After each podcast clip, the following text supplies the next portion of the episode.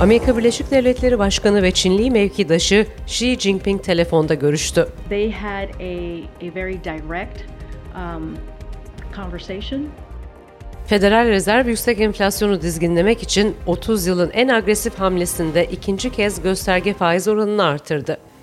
Görevi sırasında öldürülen Filistinli Amerikalı gazeteci Shirin Ebu Akile'nin ailesi, Washington'da Amerikan Kongresi'nin 80'den fazla üyesiyle güçlerini birleştirdi. Kongre önünde bir araya gelen grup Biden yönetimi ve FBI'yı Shirin'in ölümüyle ilgili kapsamlı bir soruşturma yürütmeye çağırdı. When President Biden was coming to Jerusalem earlier this month, I thought for sure he would meet with us.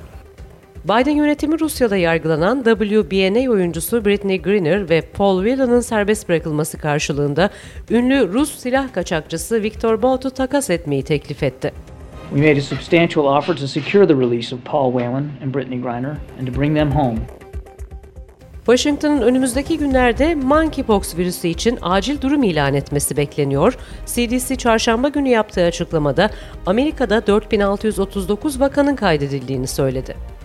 Papa'nın Kanada ziyareti ise sürüyor. Washington raporuna hoş geldiniz. Bugün 28 Temmuz 2022 ben Serra Karaşam.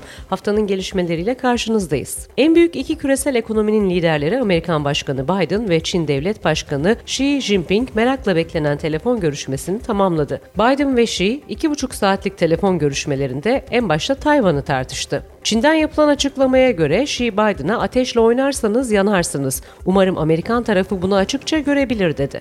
Beyaz Saray Xi Kasım ayında da aynı metaforu kullanmıştı diyerek Çin ve Amerika arasındaki makroekonomik koordinasyonun önemli olduğunu duyurdu. Amerikan tarafının açıklaması sağlık, iklim ve Tayvan konularının görüşüldüğünü vurguladı. Gümrük tarifelerinin ise görüşülmediği belirtildi. Görüşme, Temsilciler Meclisi Sözcüsü Nancy Pelosi'nin Tayvan'a bir gezi planladığı yönünde çıkan haberlerin ardından geldi. Amerikan Merkez Bankası politika faizini 75 bas puan artışla %2,25 ile 2,50 aralığına yükseltti. Başkan Biden, Fed faiz oranlarını yükseltirken ekonominin yavaşlamasının sürpriz olmadığını söyledi. Kararın ardından Fed Başkanı ise ekonominin şu anda resesyonda olduğunu düşünmüyorum dedi.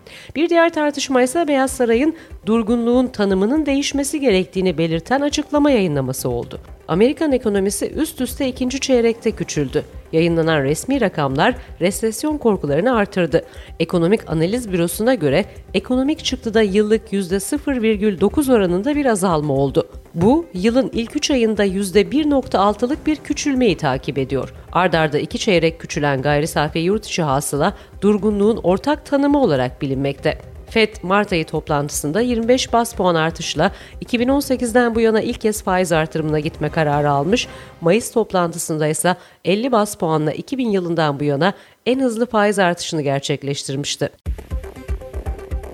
Amerikan Dışişleri Bakanı Antony Blinken, WNBA yıldızı Britney Griner ve eski Amerikalı denizci Paul Whelan'ın serbest bırakılmasını güvence altına alacak bir öneri için Rusya Dışişleri Bakanı Sergey Lavrov'la önümüzdeki günlerde görüşmeyi umduğunu söyledi.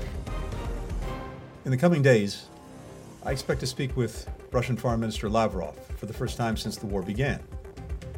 I plan to raise an issue that's a top priority for us. Amerikan Dışişleri Sözcüsü Ned Price ise Rusya'nın hafta sonu Odessa'ya saldırması ardından saldırının Rusya'nın tahıl anlaşmasındaki taraflara verdiği sözün inandırıcılığını azalttığını söyledi. Price ancak yine de Karadeniz Anlaşması'nın uygulanmasını beklemeye devam ediyoruz diye ekledi.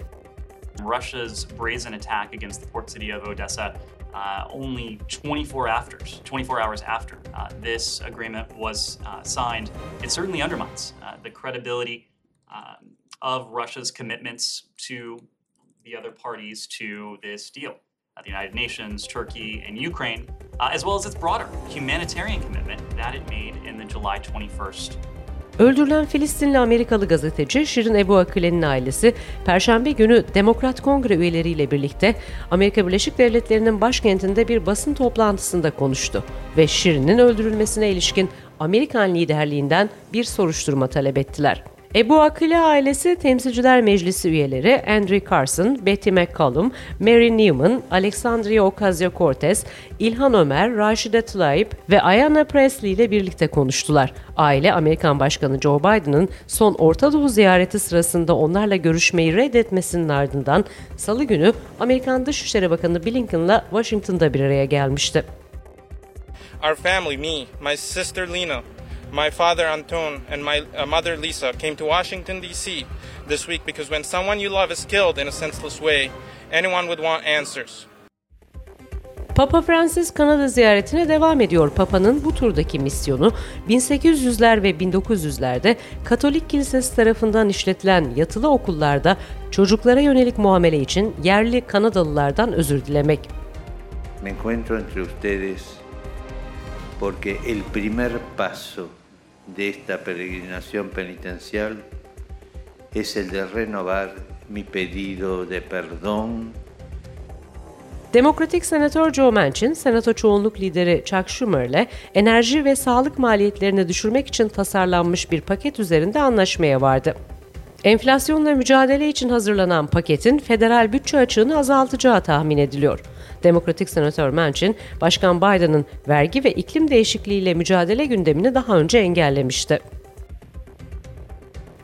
Temsilciler Meclisi Demokratları kendi gruplarında günlerce süren kargaşadan sonra saldırı silahlarını yasaklayan düzenlemeler de dahil kamu güvenliğini geçirme planlarından vazgeçti. Sözcü Nancy Pelosi ve liderlik ekibi çarşamba günü kapalı kapılar ardında yapılan toplantıda oylamayı erteleme kararı aldı. Bazı demokrat gruplar ise polisin hesap verilebilirlik önlemlerinin eksikliği gibi tasanın bazı yönleriyle ilgili endişelerini dile getiriyorlar.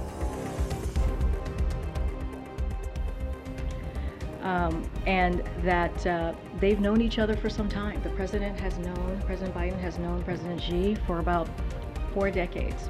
This is a relationship that they've had for some time, and again, it was a direct, straightforward uh, conversation. Uh,